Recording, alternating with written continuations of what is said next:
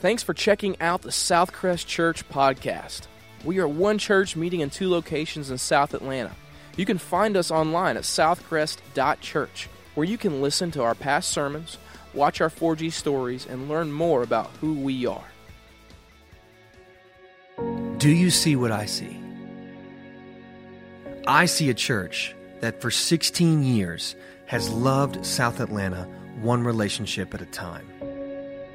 A church that in the past year alone has seen more salvations and baptisms than any other year in its history. I see a church that is committed to making a lasting impact in Coweta and Troup County. A church that has deep relationships in schools and in the community. A church that has trusted God and has followed Him at all cost. But I see more. Do you see what I see? I see a church that is willing to do whatever it takes to share the love of Jesus, a church that is ready for what God has next. I see a church that has established itself in Troup County and is ready for a permanent location. A church that wants to expand throughout South Atlanta. A church that gives out of the overflow of their heart. A church that is the future of the next generation. I see a church that is being the church. I see Southcrest. God has given our church an incredible opportunity to impact His kingdom. Over the next 100 days, we are asking you to join us in our Do You See What I See giving campaign as we move forward with all that God has planned for our church.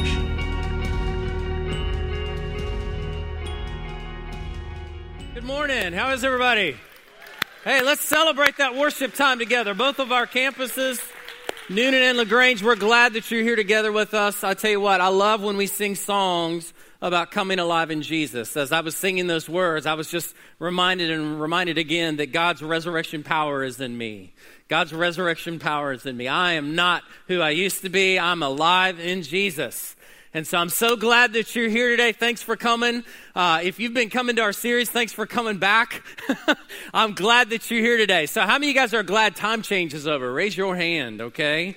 I don't know about you, but the older I get, time change really messes with me because I don't sleep at all like for a few days, right? Like I used to be like I'm really tired and it's 7:30 but it doesn't matter. Like, I used to pray all the time, Lord, would you please let my son sleep so I can sleep through the night? And now that I'm in my mid 40s, I don't pray for my son anymore. I pray for myself. Can I get an amen? Like, dear Jesus, could you please let me sleep past 4:30 a.m.? Like, this is getting weird.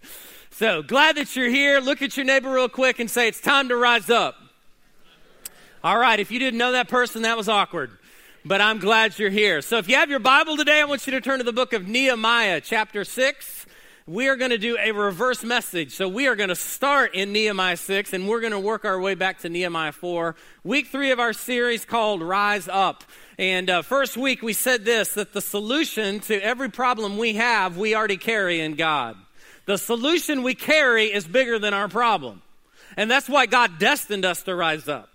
Like this, this idea about a wall is not really the story of Nehemiah. It's about God's people rising up. That God wants us to rise up. He's destined us to do that. And that we have a God that He is our solution. And as long as we know that the solution we carry is always bigger than the problem that we face, there's nothing in our life that will ever cause us from rising up. And so last week we talked a little bit about opposition, obstacles. And I pointed out to you that many of us think sometimes the obstacles we face is the person in our life that is truly nagging us, right? Like the person that you work with, and you know who they are because you got them in your mind right now, and you're saying, if I wasn't a Christian, there's a good chance I would murder them, right? No, you wouldn't say that. Here's what you'd say I pray that when my car runs over them, they won't see it's my tires. you know, you're thinking about opposition, and sometimes you think the person that you work with or the person that's in front of you at Walmart is your opposition, or the person that stole your coffee at Starbucks is your opposition, but it's not. Listen, we have one enemy. And his name is Satan, and he came to steal, kill, and destroy. And Jesus has already defeated him. He is defeated. In fact, I just want to say to both of our campuses today Jesus defeated the power of the enemy. So, yeah, that's right. So today we're not speaking from this idea of I hope I make it. We're speaking, we just sang the words, we're singing from victory. We start at the place of victory today. And so we're talking about rising up, but we said this we have to overcome some obstacles and some opposition in our life if we're going to rise up. Don't think it's going to come easy. Because anytime we start doing something that's made to last for eternity, we're going to face opposition. But here's how we face it. And I want to bring this up from last week because to me, this is so key in our life. How do you face opposition? Here's how you face it you respond in the opposite spirit you respond in the opposite spirit. So let me give you an example. You go through a season in your life, you're afraid, you're like, oh God, what am I going to do? Like, I don't know how this is going to happen. I'm worried about this, I'm struggling with this. And what you want to do is you want to cower in fear, but what you do to overcome the opposition is you operate in the opposite spirit. You start walking in faith. You start trusting God and taking Him in His Word. You start believing God is bigger than your problems because God is bigger than your problems you start operating in another spirit. Sometimes you're like, God, my finances are struggling. I don't know. I don't know. I don't know how in the world I'm going to give to you and your kingdom. And I don't know how in the world. And so we just kind of lurch back, and God says, No, no, no, no. That's when you need to become more generous. Why? Because you operate in the opposite spirit. And the way we overcome opposition and obstacles in our life is to operate in the opposite spirit that is opposing us. Someone comes to you and they say, You're the worst person I've ever met on the planet. What is your response? You start praying for them. You start loving them. You start wiping their feet and you start take you start you do everything you can to love them. And what happens is suddenly the opposition is no longer the opposition. Why? Because anytime Satan sees us becoming more like his son Jesus, he flees. And what did Jesus do? Jesus humbled himself to the point of a cross. And so I want to tell you this idea about operating in the opposite spirit is huge. So we're in this story. Nehemiah, he brings the people back. If you remember, there was three guys who opposed him, Sanballat, Tobiah, and Geshem. And they were governors of the region around Jerusalem. And so he says, Hey, we're coming back to Jerusalem and we're going to repair the wall. We're going to rebuild this wall. And he tells God's people because he goes and he surveys. And I love how the people respond. I think this is just beautiful. Here's what they say Let us rise up and build. Let us rise up and build. See, the truth is this it takes God's people embracing God's plan and responding to it to see great things happen. He just does. It takes God's people embracing God's plan and getting on, getting on God's terms and saying, God, I want what you want. Because here's the truth that wall was never meant to stay broken. And I got something encouraging for you today. Neither are you. God doesn't want you to stay broken either. He doesn't want you to face the problems you face over and over again and live in a cycle of defeat over and over again. I will never overcome this addiction. I will never overcome my, my bad failed marriage. I will never overcome the fact that my kids are of the devil. I will never overcome, I won't overcome that. That's what the enemy wants you to think. But when you rise up and you get on God's plan, God's people were never meant to stay broken. They were meant to be healed and they were meant to be restored. In fact, let me say this God's plan is to bring restoration. All throughout history, the story of God through Jesus is the fact that He is restoring things back to the way they were in a garden. And I love this about God all throughout Old Testament. All the prophecies about Jesus coming, they were all about God's plan is to bring restoration. And if that's true, then there's nothing that God's people can't accomplish when they cooperate with God's plan. Think about it. You and I, every day of our life, we get to cooperate with God's plan. We're here to see heaven come to this earth and see lives change and see the gospel of Jesus spread, to see broken people healed, to see people who are in bondage set free. Jesus told us in Luke 4 that's why I came. And if you want to know why you're still here, we're here for that one mission, right? We're here for that one mission that we are the same thing Jesus was here on this planet. He left us here to do that. God's plan was always restoration. So we read in the story the people of God, they get to work and they face opposition. We know, according to the first part of chapter 4, they face a lot of opposition. Sanballat, Tobiah, and Geshem, they just won't let go. Remember what I said last week? When you set out to do something great for God and you start rising up, you should expect opposition. Why? Because anything that's built for eternity is going to face opposition. It's opposite of the natural of this world. That's why I love it because you and I get to operate in the supernatural. So, Nehemiah chapter 6. I want to tell you the story and then I want to work our way back. And I want to talk to you about the idea, if you have a pen, write this down, about how you and I can stay up. Everyone say, stay up. Some of you sound like you stayed up. Stay up. How many nighttime people we got here? How many people crave the night? Like at 10 a.m., you come alive like an electric chihuahua. Your wife's like, I'm going to unplug you. All right? Yeah, I'm a converted night person. So when I was growing up, like I didn't really get going until midnight, 12:30, and I was good till about 3 a.m. And then I would just, you know, there was no such thing, okay? And now in my mid 40s, I actually wake up at 3 a.m. and 4 a.m. all the time. I'm a converted person. I'm not talking about that type of staying up. I'm talking about how we can stay up and stand and do everything God called us to do because it's one thing to rise up, it's another thing to stay up. Nehemiah chapter 6, starting with verse 1, it says, When the word came to Sanballat, Tobiah, and Geshem, the Arab, and the rest of our enemies that I had rebuilt the wall, and not a gap was left in it, though up to that time I had not set the doors in the gates, Sanballat and Geshem sent me this message.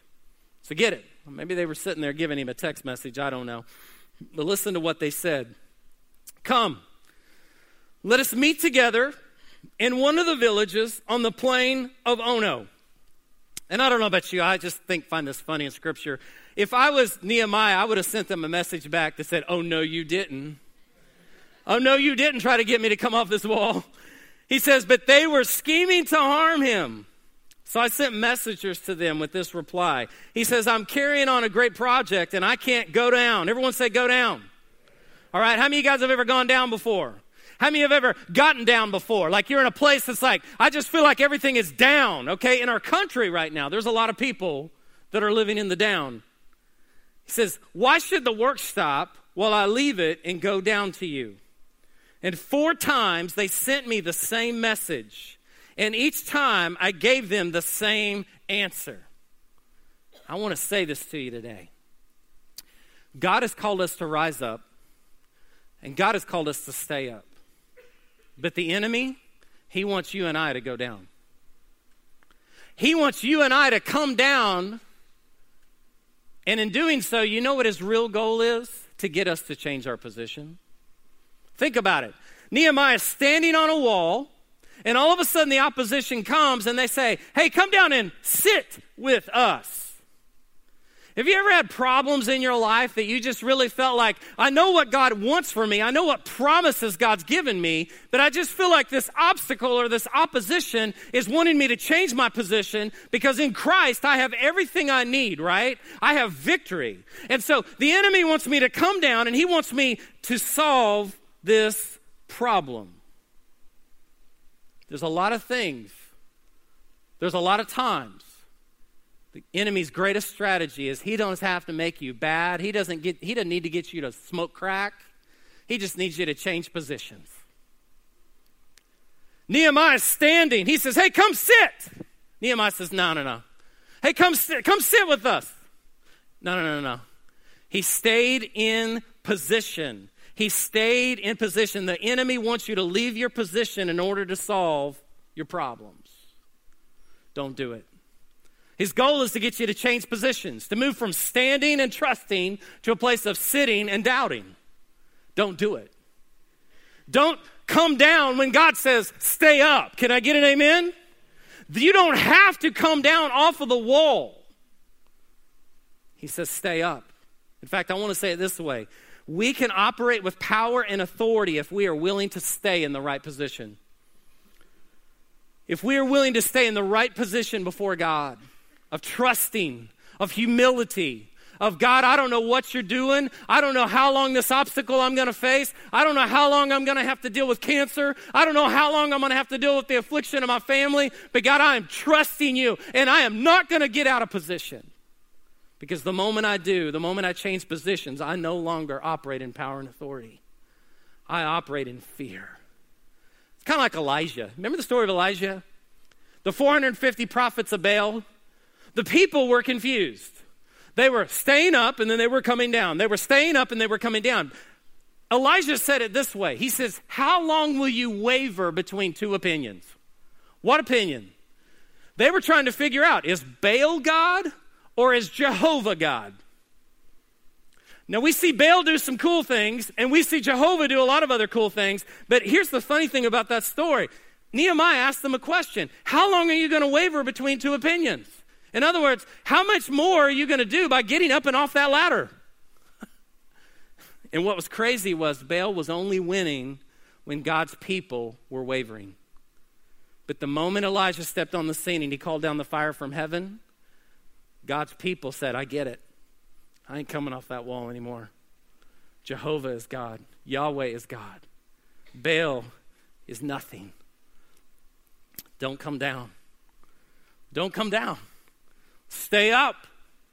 If you're going to rise up, you got to stay up because the enemy wants to get you to come down. So I want to talk about this for a few minutes today.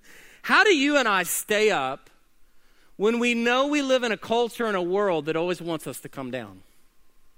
Think about that.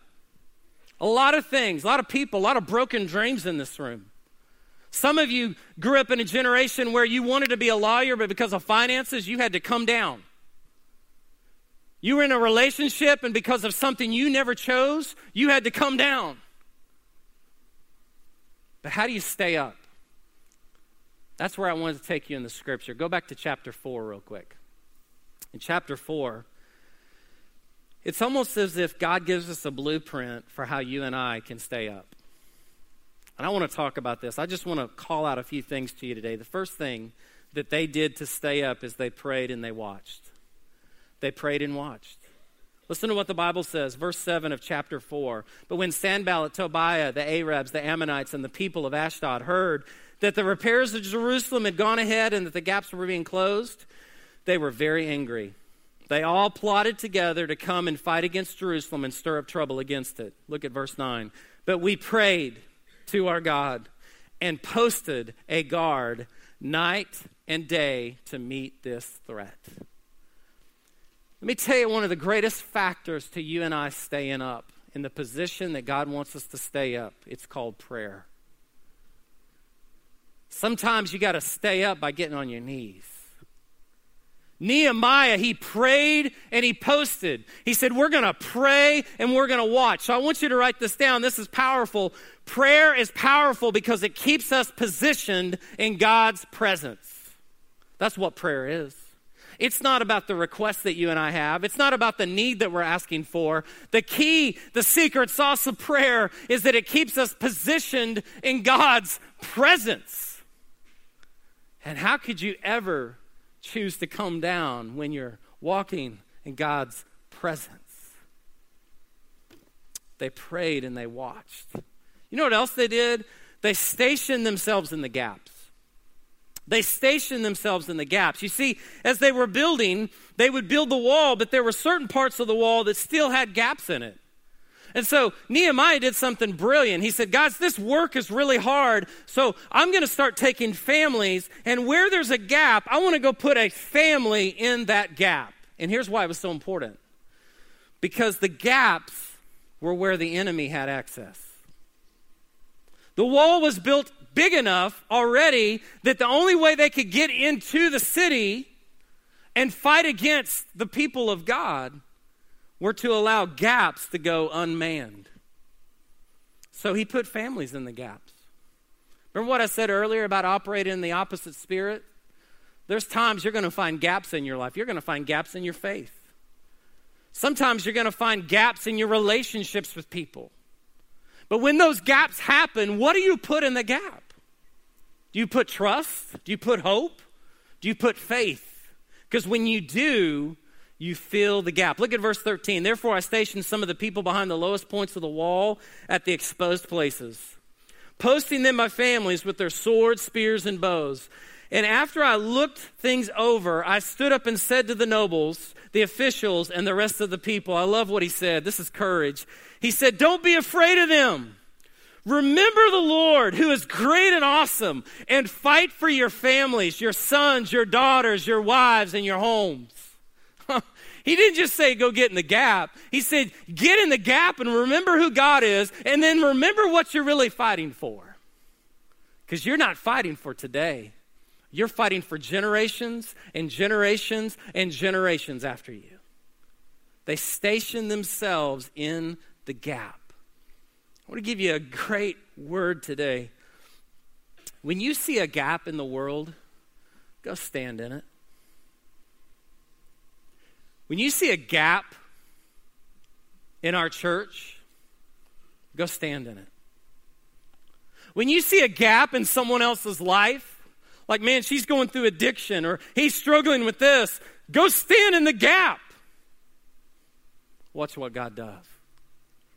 Fight for the generations long after you. Don't complain or blame about the gap. Go station and stand in it.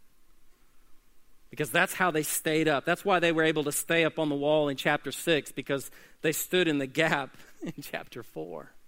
Let me tell you what else they did. I love this. They responded to the call for battle. He says in verse 19 and 20, he said, Then I said to the nobles, the officials, and the rest of the people, the work is extensive and spread out, and we are widely separated from each other along the wall. In other words, we are vulnerable. And I love what he says, verse 20. Whenever you hear the sound of the trumpet, join us there. Wherever you hear the sound of the trumpet, join us there. And then he says, Our God will fight for us. I said this in the first week. God has a vision for your life and the more you stay connected to that vision, the more you stay connected to your destiny. But God also brings leaders into our life to help us stay aligned to that vision. And I don't know about you, I'm thankful for the men and the, the people in my life that poured into me that said, Sean, don't you dare come off the wall. Don't you dare. You stay true to what God's called you to be and what God's called you to do. And I want to tell you today, as your pastor, listen, there are times as a church that we may blow the trumpet and we say, guys, the enemy's coming in. We need to gather. We need to come. We need to all get together and let God fight for us.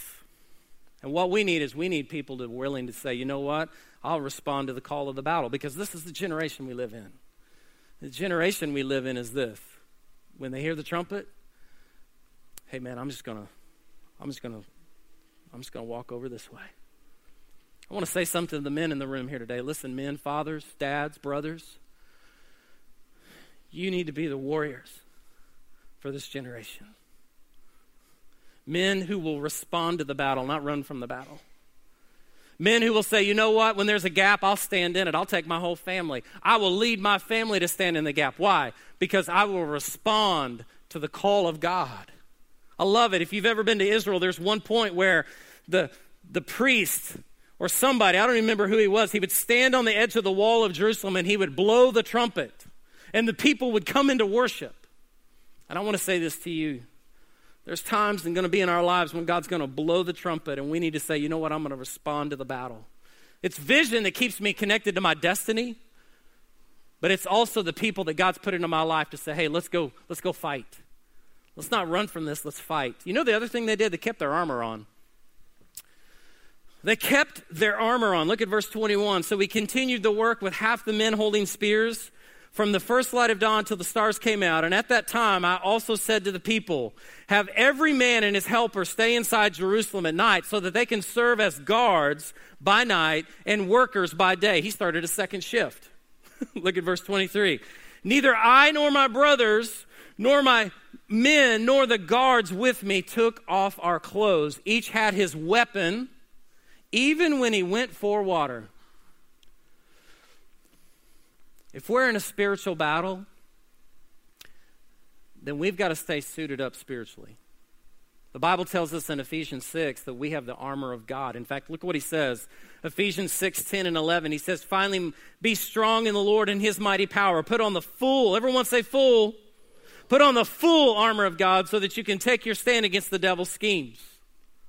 I mean, here's what they learned. We got to stay here and we got to station here and we got to we got to keep our armor on. I want to say it to us this way. We have to suit up if we're going to stay up. Right? We can't live in a spirit of comp. We can't live in a spirit of, you know what, I'm just going to let whatever happen. That's not my job. No, no, no, no. We've got to be the people that rise up and put on all of God's armor. I need the breastplate of his righteousness. I need the helmet of salvation. I need the shield of faith because those fiery darts are going to come, and the Bible says, I can extinguish them.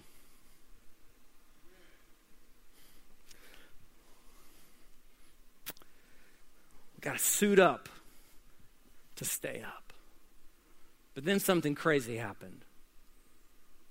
Because in chapter 5, it says something really happened that changed the whole direction.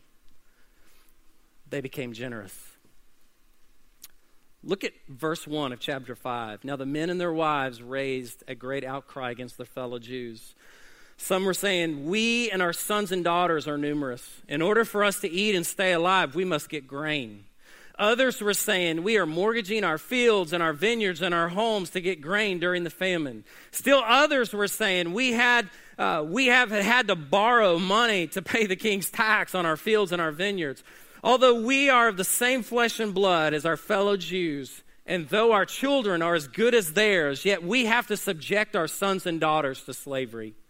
And yet, some of our daughters have already been enslaved, but we are powerless because our fields and our vineyards belong to others.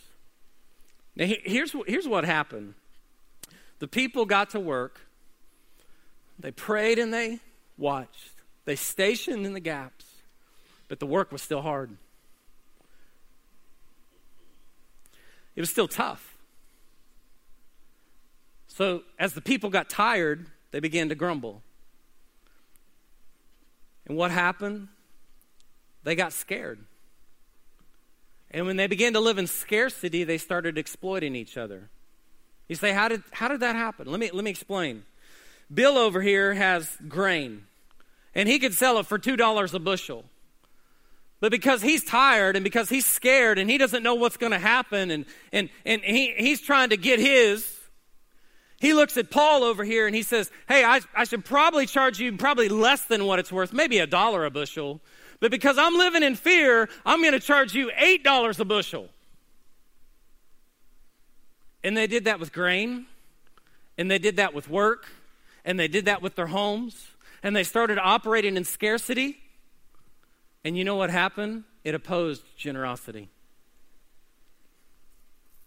The work of God will always suffer when God's people aren't willing to share. The work was being hindered by their unwillingness to be generous. Nehemiah finds out about it. He tells us in verse 11 that he got angry. It's funny because I don't know that any other time in the book that we see he got angry. I mean, he had all this other opposition, but he got most angry at his own people. Why? Because they weren't willing to be generous. Verse 11, he says it to him once he finds out what's going on. He says, Give it back to them. Give it back to them. Verse 12, the people respond because there again, I want to say, as great of a leader as Nehemiah was, these people were amazing because they just kept responding. And they responded and said, We will give it back. We will give it back. And here's what you got to know about what happened in that moment generosity broke the spirit of poverty. Generosity is what breaks the spirit of poverty.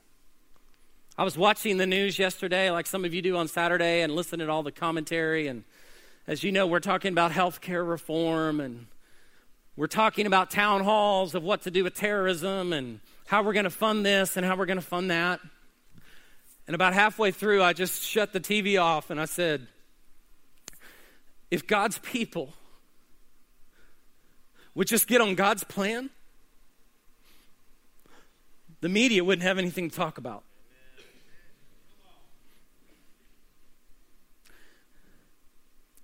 we would still be building hospitals. A lot less people be on welfare. And everybody would know that Yahweh is God. Generosity always breaks the spirit of poverty. When we give obediently, it breaks the power of poverty over our own life and the lives of others. How does it do that? Here's how it does it it sets us free from unbelief towards God, that God, I can trust you, and greed towards self. God, you supply my needs. I will always have enough if I have you. That's what it does. The people said, I will, we'll give it back. Here's what they could have said Hey, I did my part. That's somebody else's job. Every generation, we have that opportunity. You think about the enormity of the mission of this church, reaching South Atlanta one relationship at a time. God is bringing people to South Atlanta like crazy. I see people buying homes. I see people moving in. I have a new set of neighbors about every nine to 12 months. People are coming. And the question is, is the church, are we going to be the church that gives radically generosity that gives radically because we believe in the mission of reaching South Atlanta one relationship at a time. That's what it's going to come down to. It's not going to come down to how am I doing financially. It's not going to come down to, hey, what, what color light are we going to put in this place? It ain't going to come down to that. It's going to come down to one relationship at a time. That's what it's going to come down to. And I want to tell you guys, there's problems in our society. There's problems in South Atlanta that can be solved if God's people will get on God's plan. Because God's called us to stay up. I want to tell you the best part of the story. This is just, I love this part. Look back over to chapter 6, verse 15. They did all these things. He said, I'm not going to come down, I'm going to continue to build. And then in verse 15, look what God does. It says, So the wall was completed, chapter 6, verse 15. So the wall was completed on the 25th of Elul in 52 days. Now, I just got to say this to you, okay? I've built buildings before in cities all over America. I've been a part of building homes. Nothing gets done in 52 days. Like, I've tried to get a mailbox installed, and it didn't happen in 52 days. 52 days. Verse 16 When all of our enemies heard about this, all the surrounding nations were afraid and lost their self confidence because they realized that this work had been done with the help of our God. Man, when we pray and watch, when we station ourselves in the gaps, when we become the people of God who say, you know what, we're going to suit up every day. I'm going to walk in the armor of God. I'm not going to walk in the fear of man. I'm going to do these things. When I become generous to what God wants me to do, I just happen to believe that our nation, our society will look back at the church and they will say, This gospel must be real. This Jesus thing must be real. But it all comes down to God's people. I mean, think about it this way think about how much God can do when you and I choose to stay up. God, I'm going to stay in right position. I'm not going to go down and try to solve all the problems that I, I, I'm not even supposed to solve, maybe that, but it's just a conversation about me changing my position. I'm just going to stay up. Think of what God can do when God's people stay up. Think about the cost if you and I choose to come down. I don't know how many days I got left. Neither do you. But you and I have to make a choice. We're we going to stay up? Are we going to go down? Let's pray together. Thank you so much for listening to this message. If you have made a decision for Christ or have any prayer request, please email us at hello at southcrest.tv. If you would like to join us in our Do You See What I See giving campaign, please check out our website at southcrest.church forward slash do you see.